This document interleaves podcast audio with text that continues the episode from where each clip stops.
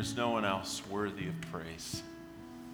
And God, it's, it's right and fitting for your people to gather on the Lord's day, the day that your Son Jesus Christ triumphantly defeated Satan, sin, and death and rose from the grave. Lord Jesus, of course, death could not keep you down. You are the author of life holder and keeper of eternal life. Thank you for achieving salvation for us that, that we can turn to you and be saved. I pray this morning that your people are built up, that your church gets active in making disciples in this house, in this place, and in this town, and in the world. God, may, may you be so pleased to move on your people today, to move in my heart, to move on this church, to be active in helping each other follow you. God, I trust in you, I need you, and we need you. In Jesus' name we pray. Amen. You may be seated. Yes. Thank God for the worship team. That was beautiful. That was beautiful. Can we thank them? That was really great. Sorry about the technical difficulty of the words. We'll work that out for next week. But uh, thanks for, for still going forward. Um, good morning. And uh, our mission statement of, of Redemption City Church is to glorify God through the fulfillment of the Great Commission. That's our mission statement. And, and two weeks ago, I talked about how uh, it's not so much that the, the church is on mission, it's that God created a, a church for his mission. Uh, we, are, we are on uh, in God's mission to spread the knowledge of the glory of the Lord as the waters cover the sea. We are to proclaim the excellencies, the beauty, the glory of our God. And and God expects us to do that in the Great Commission, taking His name to all nations. Our obedience to this mission is the very foundation of Redemption City Church. And, and, and it will be the foundation for every ministry to come. Making disciples uh, is the aim of our worship ministry, our children's ministry, our student ministry, our adult ministries, our biblical soul care ministries missions and outreach, making disciples is the foundation of all of them. And any other ministry that we add to our number in the future will be based upon does this help us glorify God through the fulfillment of the Great Commission? The chief, our chief aim is to make authentic disciples of Jesus Christ, who in turn make disciples of Jesus Christ. That is the goal, that is the mission. Listen, by Jesus, every Christian is expected to make disciples. By Jesus, every Christian is expected to make disciples. I want that to soak in. Uh, as your pastor, I want you to wrestle with the fact that God expects this of us to help each other follow Jesus Christ that is a part of being a disciple of Jesus Christ. Every Christian is to be about making disciples. Every Christian ought to take seriously the last instructions that Jesus gave the church before he ascended into heaven, where he is at his heavenly session praying for his church. He's preparing a place for his church. And before he left, he said, Make disciples of all nations. That is what he wants us to be about. We need to take that seriously. And if you ever hear the argument, but the Bible only says that one time, well, it doesn't just say that one time. It says it in multiple places, but how many times does God have to say something for his church to take it, love it, and live it. God only has to say things one time. It, it is God's will that we give all of our effort to see others conformed into the image of Christ through our teaching, through our example in life, our loving shepherding of each other's souls, our faith filled prayers for one another. Give your life, give your life to making disciples. Give your life to making disciples. And this will be a life well lived. We believe wholeheartedly as a church the priesthood of all the saints. Exodus 19, 2 Peter chapter 2, 5 through 9. As we learned last week, every believer has, given, have, has been given the ministry of reconciliation, which is also known as communicating the gospel. We've all been given this ministry of reconciliation that there's a world that is not reconciled to God. The greatest need of every person on the planet is to be reconciled to God through the gospel of Jesus Christ. That's the first step in the go in the Great Commission to go share the gospel. And then when people respond, because we know they will, because God has promised to save a people from every tribe, nation, and tongue, then we disciple them. In the Great Commission, Jesus commands his disciples to make disciples that are in turn to also make disciples. Well, how do I know that? Well, Jesus' kingdom is to keep advancing until his second coming. And he hasn't come yet. Um, in the book of Acts, the, the it ends with the gospel going to the end of the world as they thought, Rome itself. But we know there are tribes, nations, and tongues that are without Jesus that Jesus intends to save a portion of. So his kingdom is not done advancing yet. And Jesus didn't just tell them, or us for that matter, exactly how to do it. He just said, Go and teach them to observe and baptize them in the name of the Father, Son, and the Holy Spirit. So, wisely, Jesus did not give us a step by step process because Jesus knew that there are going to be churches in every culture across time that they're going to have to apply biblical principles to their church. I believe it's God's will for every church to have a path of discipleship on how do we make disciples. And that's what series, that's the series we have been in for the last few weeks. How do we make disciples at Redemption City Church? It's not the way, it's a way. I want you to study this path of discipleship deep, deeply. Uh, there's a card on your chair on some of them. Share with your neighbor. Uh, and we'll make new ones because it says commit to Redeemer. It should say Redemption City. Uh, so we'll get new ones made, but the principle still stands, okay? Commit to your local church is one of the steps of the path of discipleship. Please do not see this document as cold, distant, but highly relevant one that influences the steps that you take in your own discipleship and how you discipleship others. The goal is that you will use the path of discipleship regularly and discuss it regularly in your life group.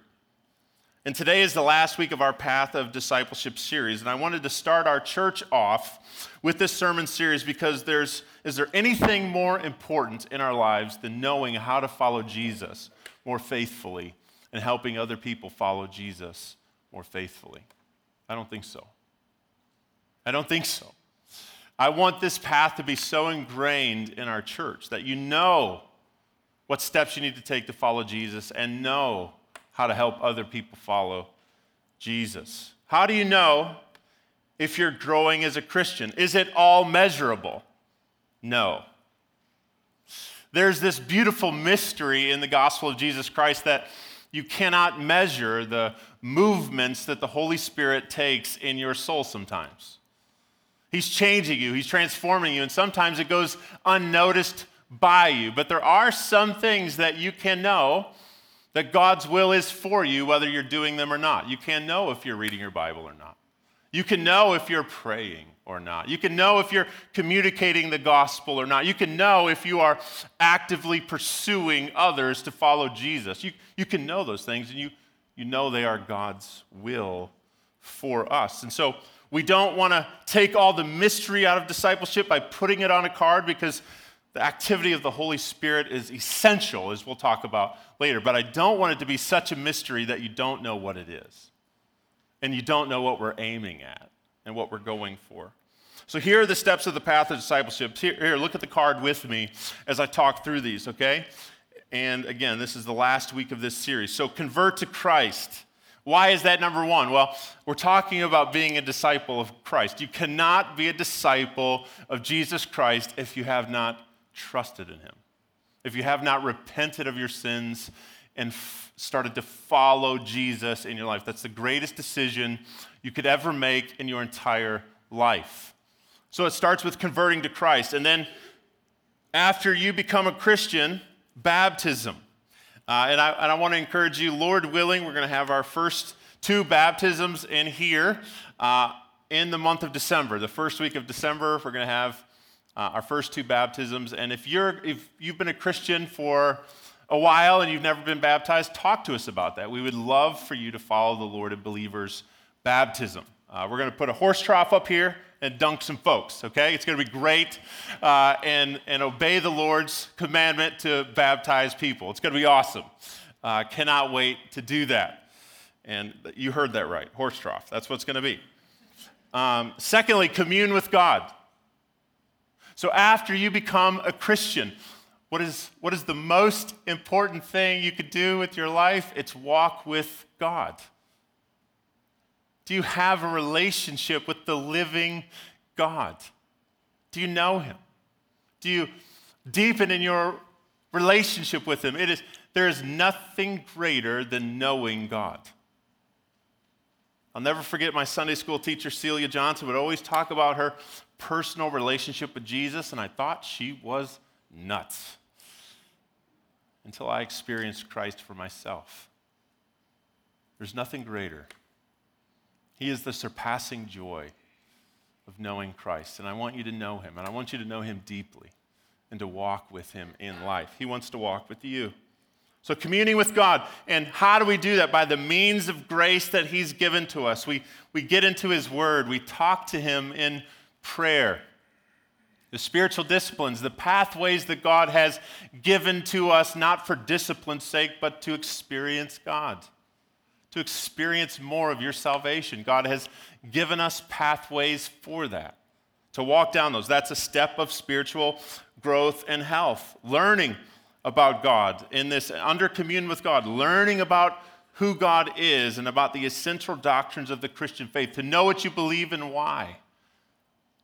That's all in communion with God. And killing sin. What's the biggest hindrance to us knowing and experiencing a deep walk with God, Christians? It's unconfessed, unkilled sin by the power of the Holy Spirit. That's a step in spiritual growth to not let sin abide in you, to not make peace with the things that God hates, but to love what He loves and to hate what He hates is spiritual growth. It's under commune with God. Sin is the biggest thief to our relationship with God. Next is commit to Redemption City Church or your local church. It's a step of spiritual health and growth to commit your life to the bride of Jesus Christ. The church is Jesus' bride. He, he loves her. He is building her. He is purifying her. And, and so, as his followers, we are to be about the bride of Christ, committing to what his heart is committed to? Have you learned to know what God loves and, and give yourself to it? So, what does that look like? It looks like becoming a missional partner of a local church. And if God's moving on your heart to join this one, great. We are not the only healthy church in town. So, let me encourage you whether it's here or somewhere else, give your life to the bride of Christ. Commit to the local church. Be a healthy church member. Use your gifts as an act of worship to the Lord. Because if you're in Christ, He's given you a gift. Use it to build up His body. Financial giving to the Lord. There's no expectation in the Bible for what that percentage will be. The Lord says, Give from your heart. The Lord loves a cheerful giver. It's an act of spiritual growth to be active in the community of faith, meeting needs. When there's problems around here, what does a healthy family do? That's not my gift. No. How unhealthy and dysfunctional would the family be to say, we all, we're not gifted at doing the dishes. So it's not, it's not a gift of mine. Your house would be funky, okay? Like you need, somebody needs to do the dishes, right? And so a healthy church family meet needs. You serve the body of Christ, helping cultivate unity in this, as, as um, Christ said, Blessed are the peacemakers, not the peacekeepers, those who fight for unity in the family of God. Pursue unity, for they will be called sons of God, it says in Matthew 5 9. Involved in the ministries of the church, present and active. And then you have communicate the gospel. And the act of spiritual growth is sharing the gospel with people.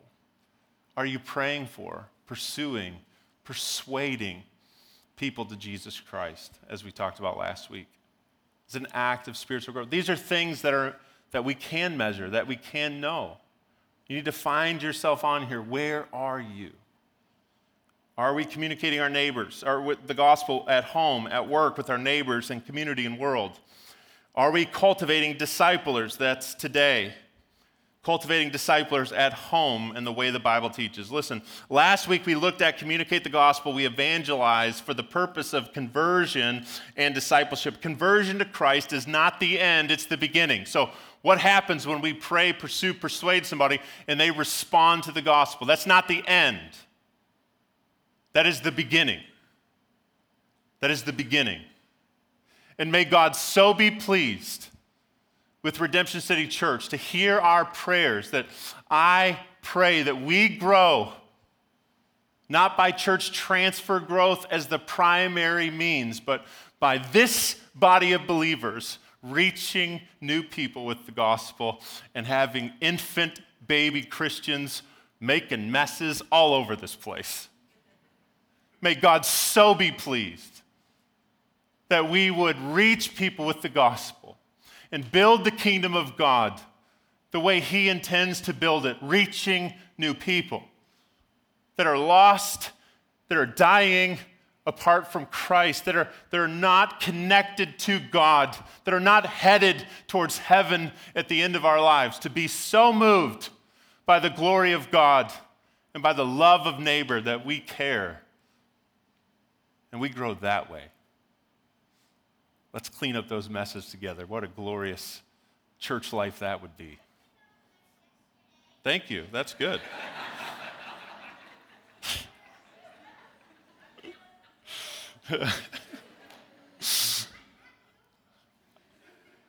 I love you too. Is that what he said? I don't know what he said. Let's move on. Thank you. I love you guys. Yeah. So do you So do you have your one that you are praying for, pursuing and persuading? And do you know what to do with them if they respond? So listen, I want to help you follow Jesus. I want you to have it in your heart to help me follow Jesus. And I want you to have it in your heart to help each other follow Jesus Christ. So, what is a disciple? Two points today, not long. Many of you are doubters out there. Me too. Pray for the preacher, okay? Pray for the preacher. I'm trying, I don't want to be long winded, but first one what is a disciple? Listen, Gregg Allison defines being a disciple. I probably don't need to quote him on this, but I will. He, he says a disciple is a follower of Jesus. I looked it up, that's what it said. And discipleship, uh, disciples of Jesus, is a process by which one develops one develops as his follower. Turn to Mark chapter 3. I want you to see this. Mark chapter 3. I referenced this last week, but I want you to see it face to face. Mark chapter 3, verse 13 through 15.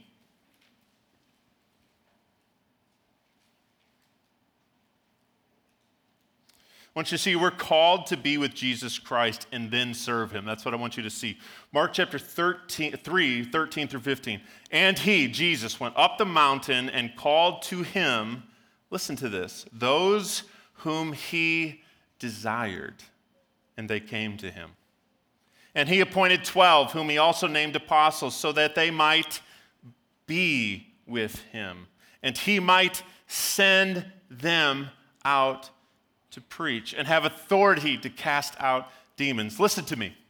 Do you see the pattern of discipleship here? What is a disciple? First, if you're in here and you love Jesus Christ, it's because he first desired you. If you love Jesus Christ and you were worshiping him just now and you find yourself in Christ this morning, I want you to hear this personalized to you. It's first that he desired to have you.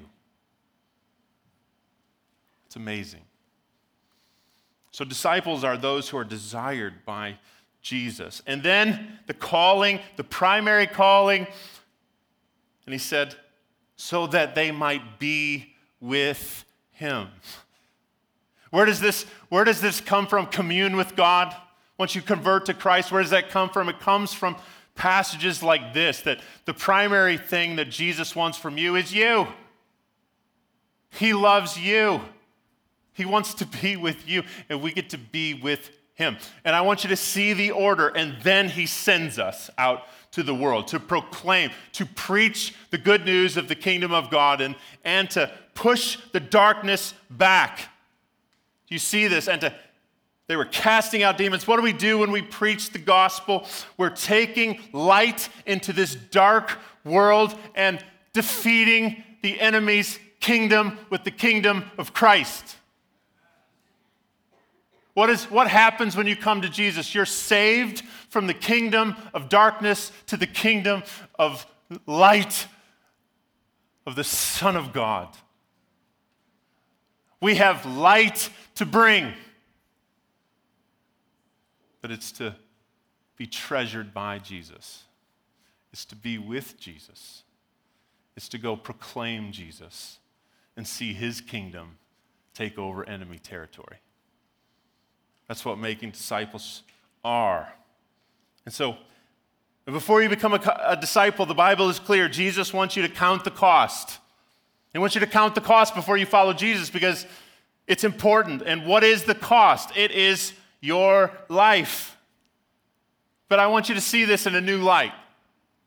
It is your life because when we trust Jesus, we don't trust him just as Savior, we trust him as Savior and Lord.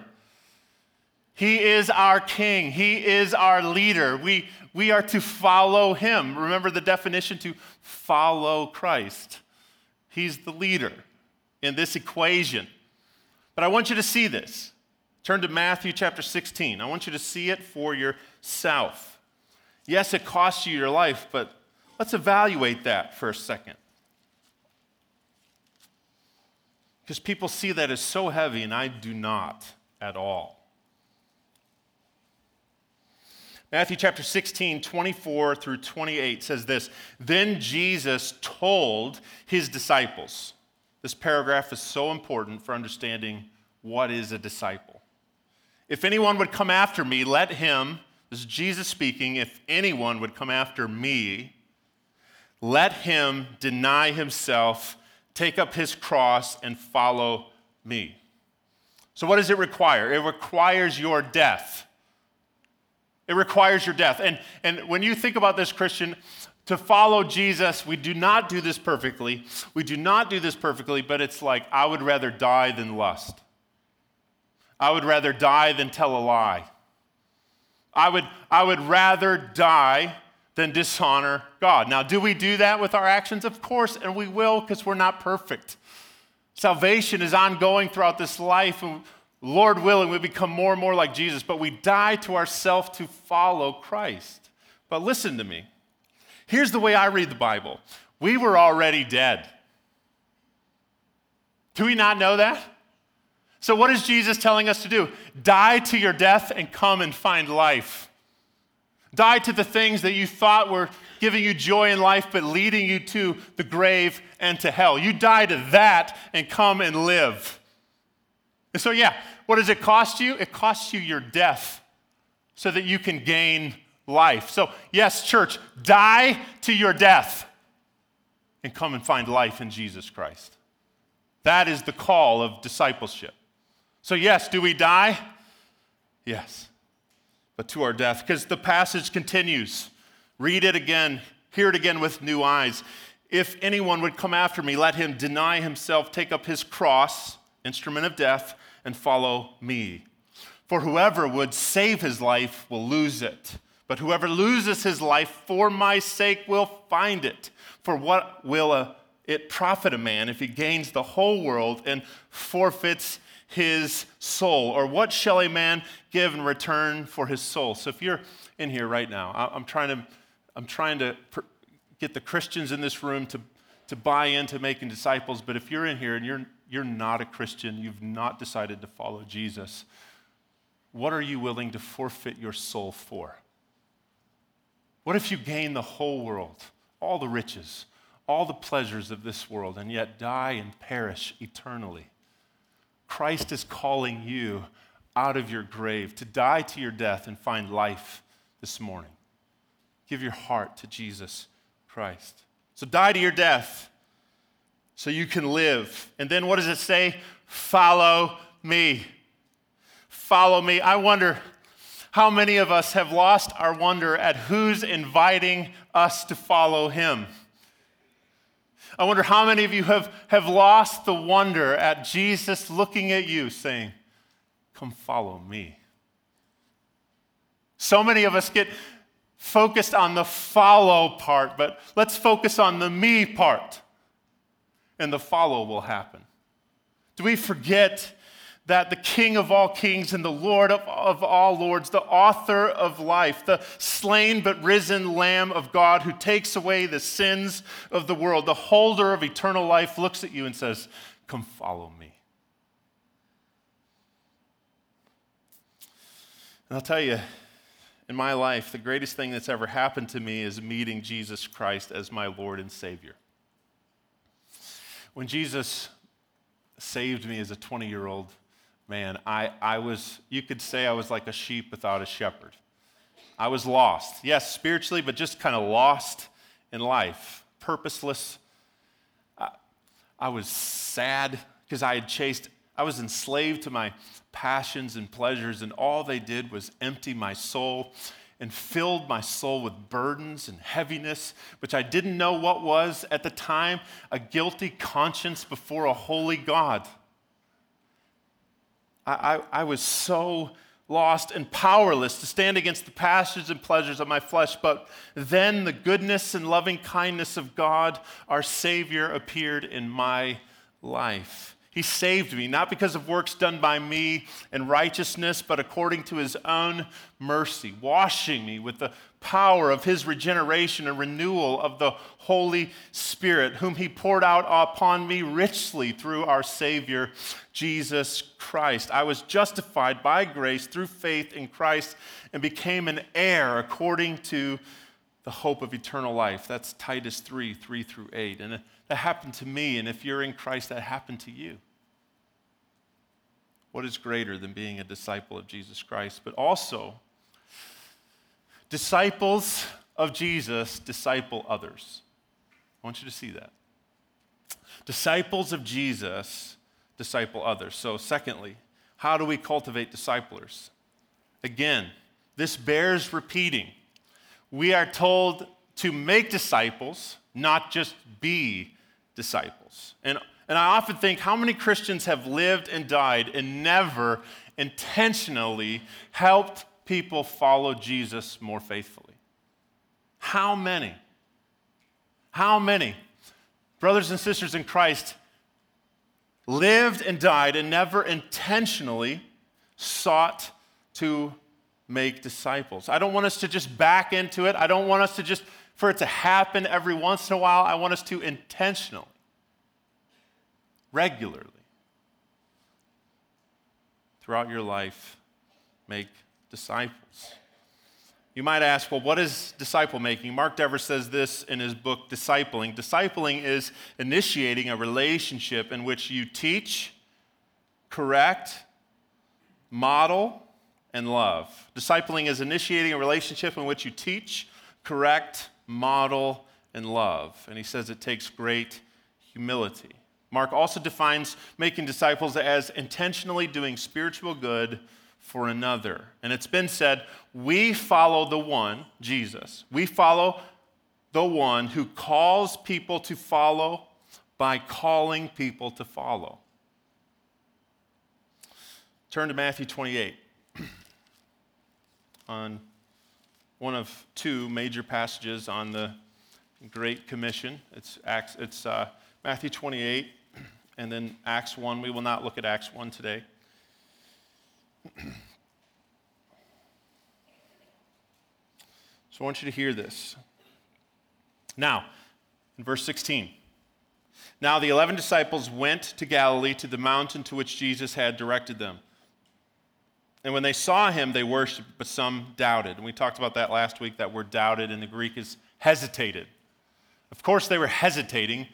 Jesus was about to leave them, and they knew that. And he was leaving their mission in their hands.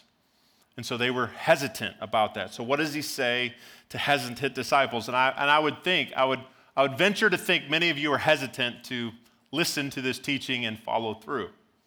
So, what would Jesus say to, what did Jesus say to them who are hesitating? What would Jesus say to you who are hesitating in following him and making disciples of all nations? He says, he, in verse 18, it says, And Jesus came and said to them, All authority in heaven and on earth has been given to me.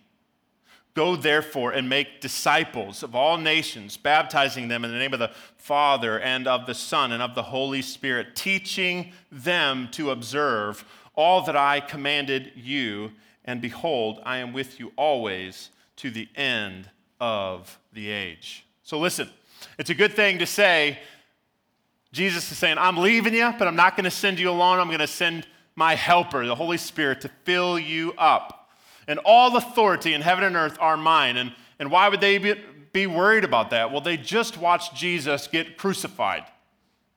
And Jesus is saying, go to that world and preach the gospel and do likewise.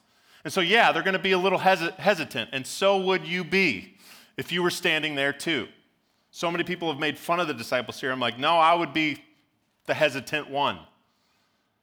But then, he has authority, he is in charge, he gives us the power of the Spirit. And then the main verb in this passage is make disciples. And then all of the other ones are participles that modify the main command to make disciples. So, how do we make disciples? We go. How do we make disciples? We baptize. How do we make disciples? We teach them to observe.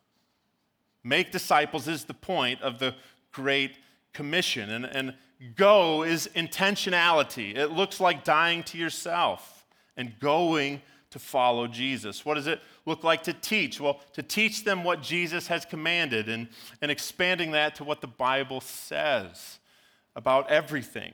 We teach them what God's will is. And, and in Colossians 2 2, Paul's why do we teach? Why is teaching necessary? Well, Paul wants us he prayed for the church in Colossians 2 2. He wanted them to have full, the full riches of complete understanding. I'll never forget, I preached at a, uh, an FCA event several years ago in Louisville, Kentucky. And I met a young man who was zealous for Jesus Christ there. Uh, it was so fun to watch him like serve the Lord and, and love on the kids. Like the love of Jesus exude, exuded from him. But as I was talking to him about evangelism, he said something I've heard a lot in my life. Uh, and I don't know if any of you believe this or not, but he said, I preach Christ and use words if necessary. And I was younger back then, okay? And I said, that is really dumb. And I'm sorry, that's not a very dignifying thing to say from the stage, but that's what I said.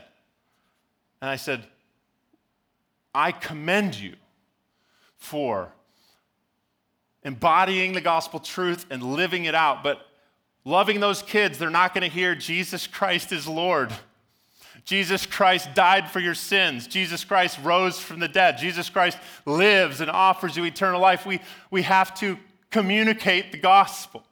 They're just going to walk away and think, man, you're a really nice guy. And we want them to walk away saying, I need a Savior. But we also want to back up with our life our teaching and to embody the gospel. It's both, it's not either or, it is both. And, and I know this because in the Great Commission, he says, teach them to observe. Teach them to observe. And, and what does that mean? It means teach them to how to obey the teachings, not just teaching them what the truth is. How do they obey and embody this? And, and there are a couple parts to this. First, the gospel truth, as we talked about last week, is meant to be embodied by you. We don't want to just master how to share the gospel, we want to be mastered by the gospel. We, we want it to so fill our souls that it changes who we are. And the more that we're like Christ, the more people will see and hear what being a disciple is. But also, in observing, I want you to see there's built in, there's a built in necessity of the work of the Holy Spirit in all of this. Because can you change you, much less someone else? We need God living and active in us to change and transform us and anyone that you choose to disciple or to work on their life, it has to be God. So listen, we use His words, we use Scripture, but we need the Holy Spirit, we need to give ourselves to it. And here's a, the practice, some, just a very quickly, a couple practical things, then I'll apply this to our lives. But uh, I'll never forget, I was at Southern Seminary several years ago as a seminary student, probably 10 years ago now, a decade ago, okay? This isn't a short story. It's a long time ago. So I was at Southern Seminary, and David Platt showed up, and he was doing a forum in Heritage Hall on discipleship. And I'll never forget how we started. It confused me because he said, Don't tell my church, but I don't know what I'm doing. and I was like, What? He goes, I don't know how to make a disciple. And still, I was like, why am I here? You know? And why is there a packet in my hand called How to Make a Disciple from you? It's very confusing. But as I was reflecting on that, I think what he was trying to communicate is there is no discipleship factory that you can put people in and then out the other side they're perfect disciples. This is not a, a cut and paste repeat process. There is humility that needs to be marking every disciple maker and that we obey the Lord and what he tells us to do, but it's up to God. And we need humility in this process. I don't want people walking around here pounding their chest saying, I'm the disciple makers of the church. We need humility. We need humility in this process because we all need to grow. So here's the process. We need to choose someone, and this, this, uh, this happens best in life group. And Jesus, listen to me, didn't disciple everybody. It's pretty fascinating when you look at the life of Christ that he gave his three years in ministry mostly to 12 men. One was a defector. At the end of Jesus' life, many would look at him and say he's a failure because what did he do? Over 40 days, he preached the kingdom of God and appeared to about 500 people. At the end of Jesus' life, there was a very small just a couple hundred short of the disciples in this room after Jesus left this earth. Think about that. And then think about how the kingdom of, of God has exploded with those 500 or so believers. It's amazing. So it starts small and then it grows. He focused on 12. Let's focus on one. But Jesus spent heavily, most of his time, with three. Life group is set up for this, to be intentional and to pay the price as uh, Mark Dever says, to be involved in someone's life. So here, I, I want you to see, again, pick up that card of Path of Discipleship. I'm not going to go too deeply into this because we'll talk about discipleship for years to come.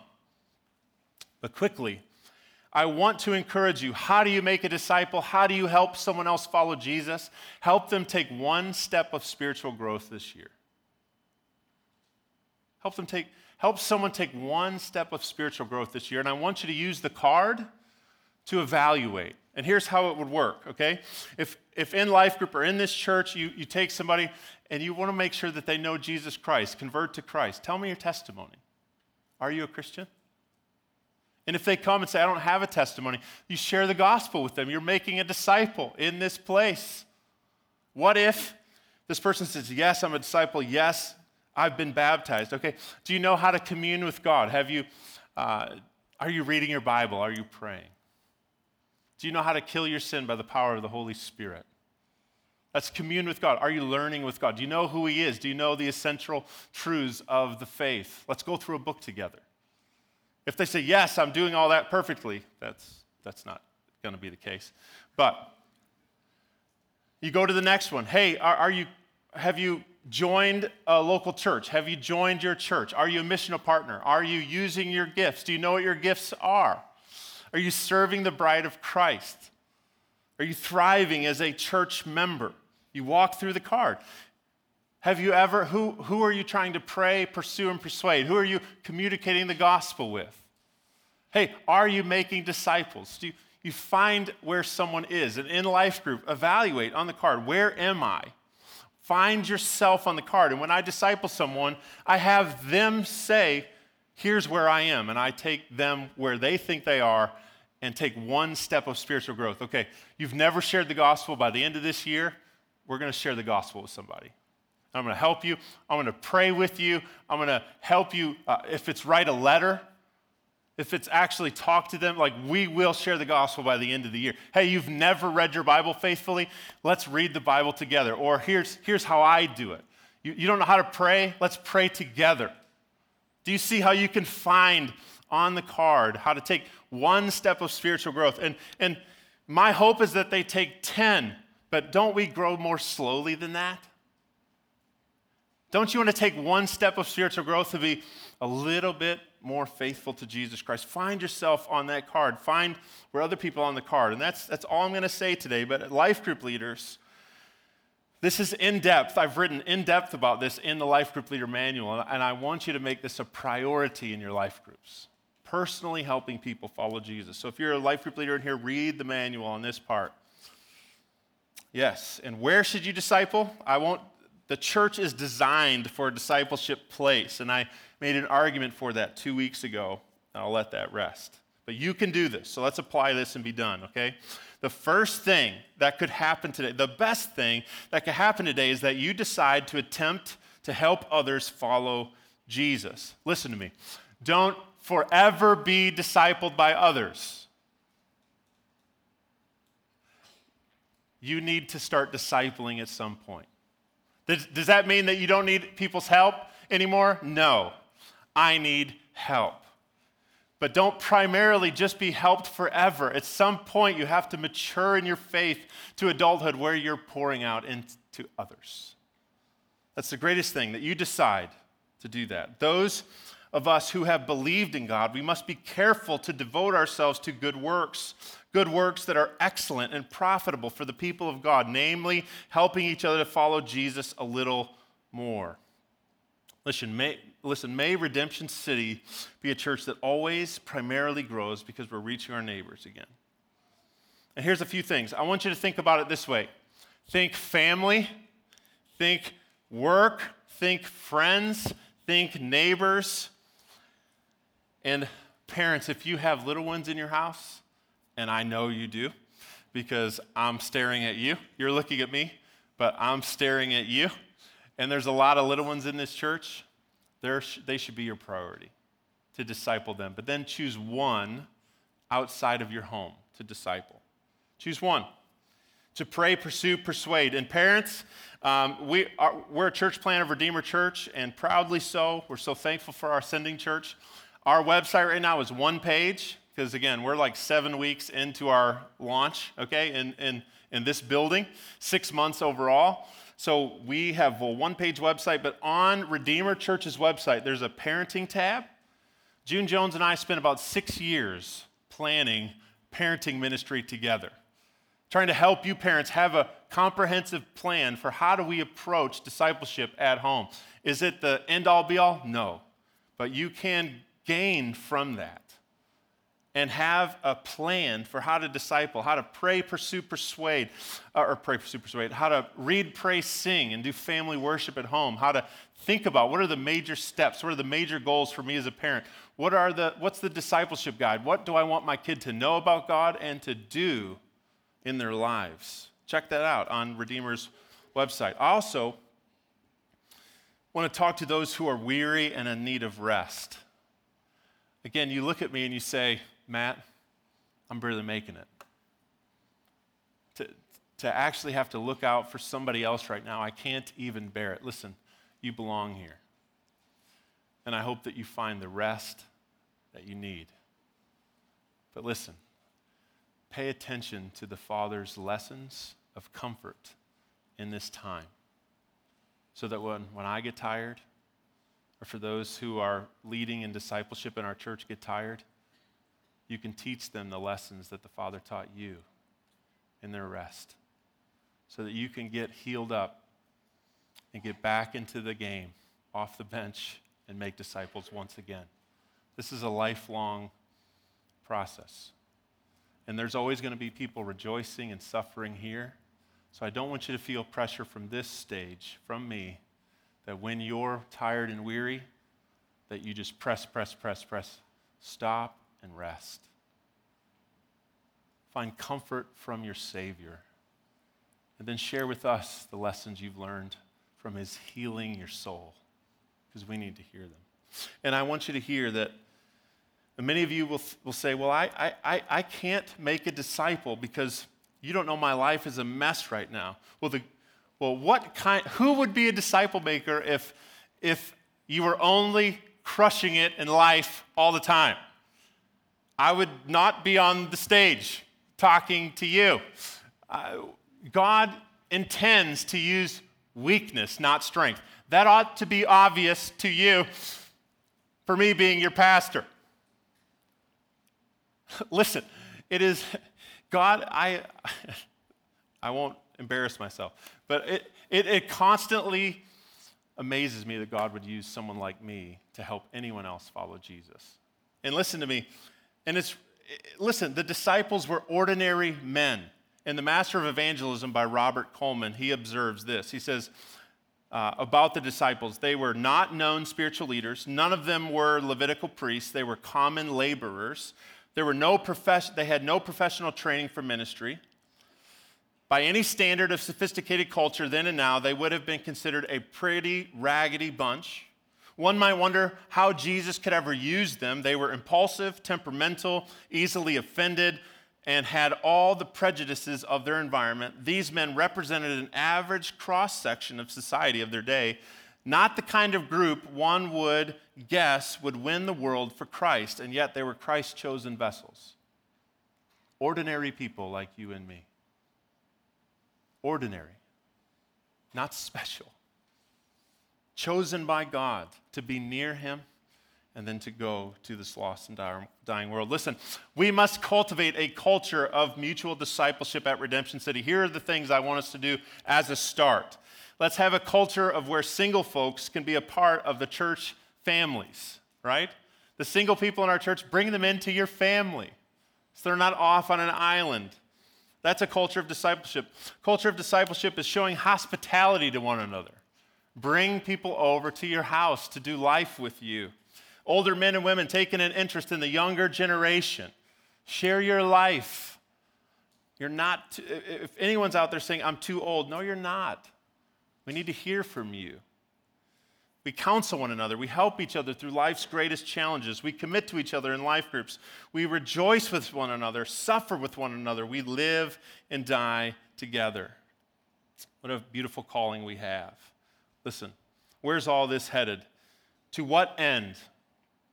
You may ask, are we doing all of this? Colossians 1 28 and 29 says this Him, Jesus, we proclaim warning everyone and teaching everyone with all wisdom, that we may present everyone mature in Christ. For this I toil, struggling with all his energy that he powerfully works within me. Listen, why am I calling you to labor and toil to this way? Because we want to present other people to Jesus Christ.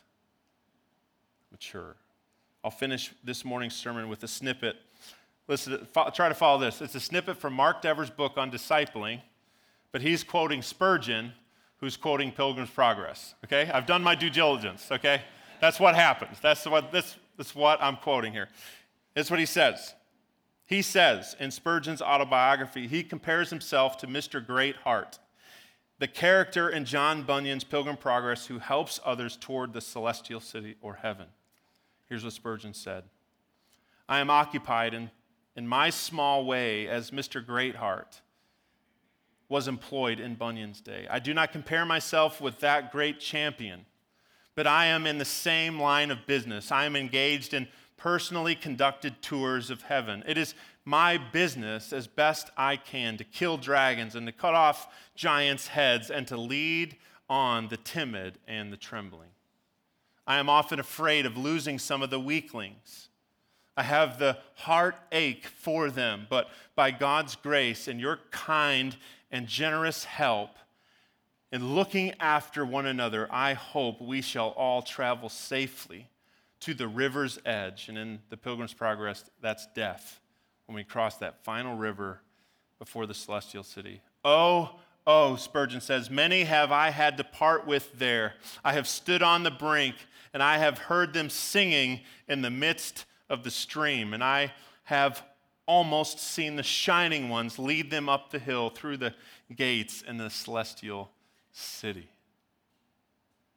Catch a vision for helping one another to heaven. Because we all have a great trial ahead of us, and we will all have to face the final challenge of death.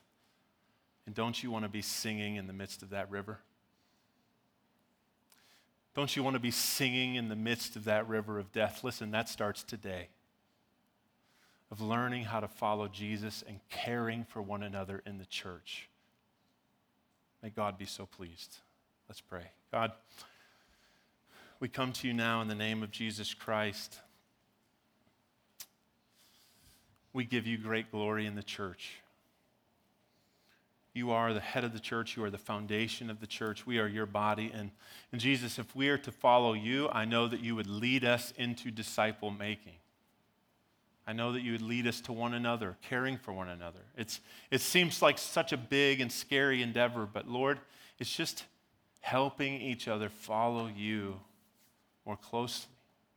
And Jesus, I want to give you praise because we are not saved by this work. We are saved for this work. And I want to praise you that you have, you have earned our salvation for us, Jesus Christ, that you are the one who is slain for the salvation of all. And so, God, I, I pray right now that if there's anyone in this building that has yet to follow you, to deny themselves, to pick up their cross and follow you, I pray that they die to their death today by turning from their sins and looking to you, Jesus Christ, to save them and then to just cling to you as you lead us to one another and to this world.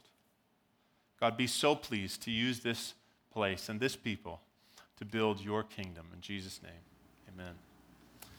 Uh, bro- my, brothers and sister are going to pass out uh, communion right now. So go ahead, as I explain. Go ahead and start passing it. So twice a month. Oh, thanks. Thanks, Bushman. I appreciate it. Listen, this is one of the Lord's ordinances. This is for believers only. So please, if you've not put your faith and trust in Jesus, please do not partake of this. The greatest thing you could do if you're not a believer in Jesus Christ is to stare at the elements and see Jesus' love for you. This represents his body broken for your sins. This, this represents his blood that he spilled out for the remission of your sins. Jesus Christ desires you. And if you're holding these elements as a believer, it's because Jesus has desired you that you find yourself an heir of heaven this morning. So we prepare our hearts to, to partake, to proclaim the Lord's death until he comes. What a beautiful thing. And I hold on to these until the end of the song that we're going to sing, and we'll take it together. Because not only as believers are we, does this symbolize our union with Christ that when we take this together, we are saying we are bonded together as the family of God, the one body of Christ. So that's why we wait and take it together. It's a beautiful picture. And so please sing, worship, prepare your hearts. If you have sin to confess, confess it. If you just want to cry out to God and worship, do that. And then we'll take communion together after.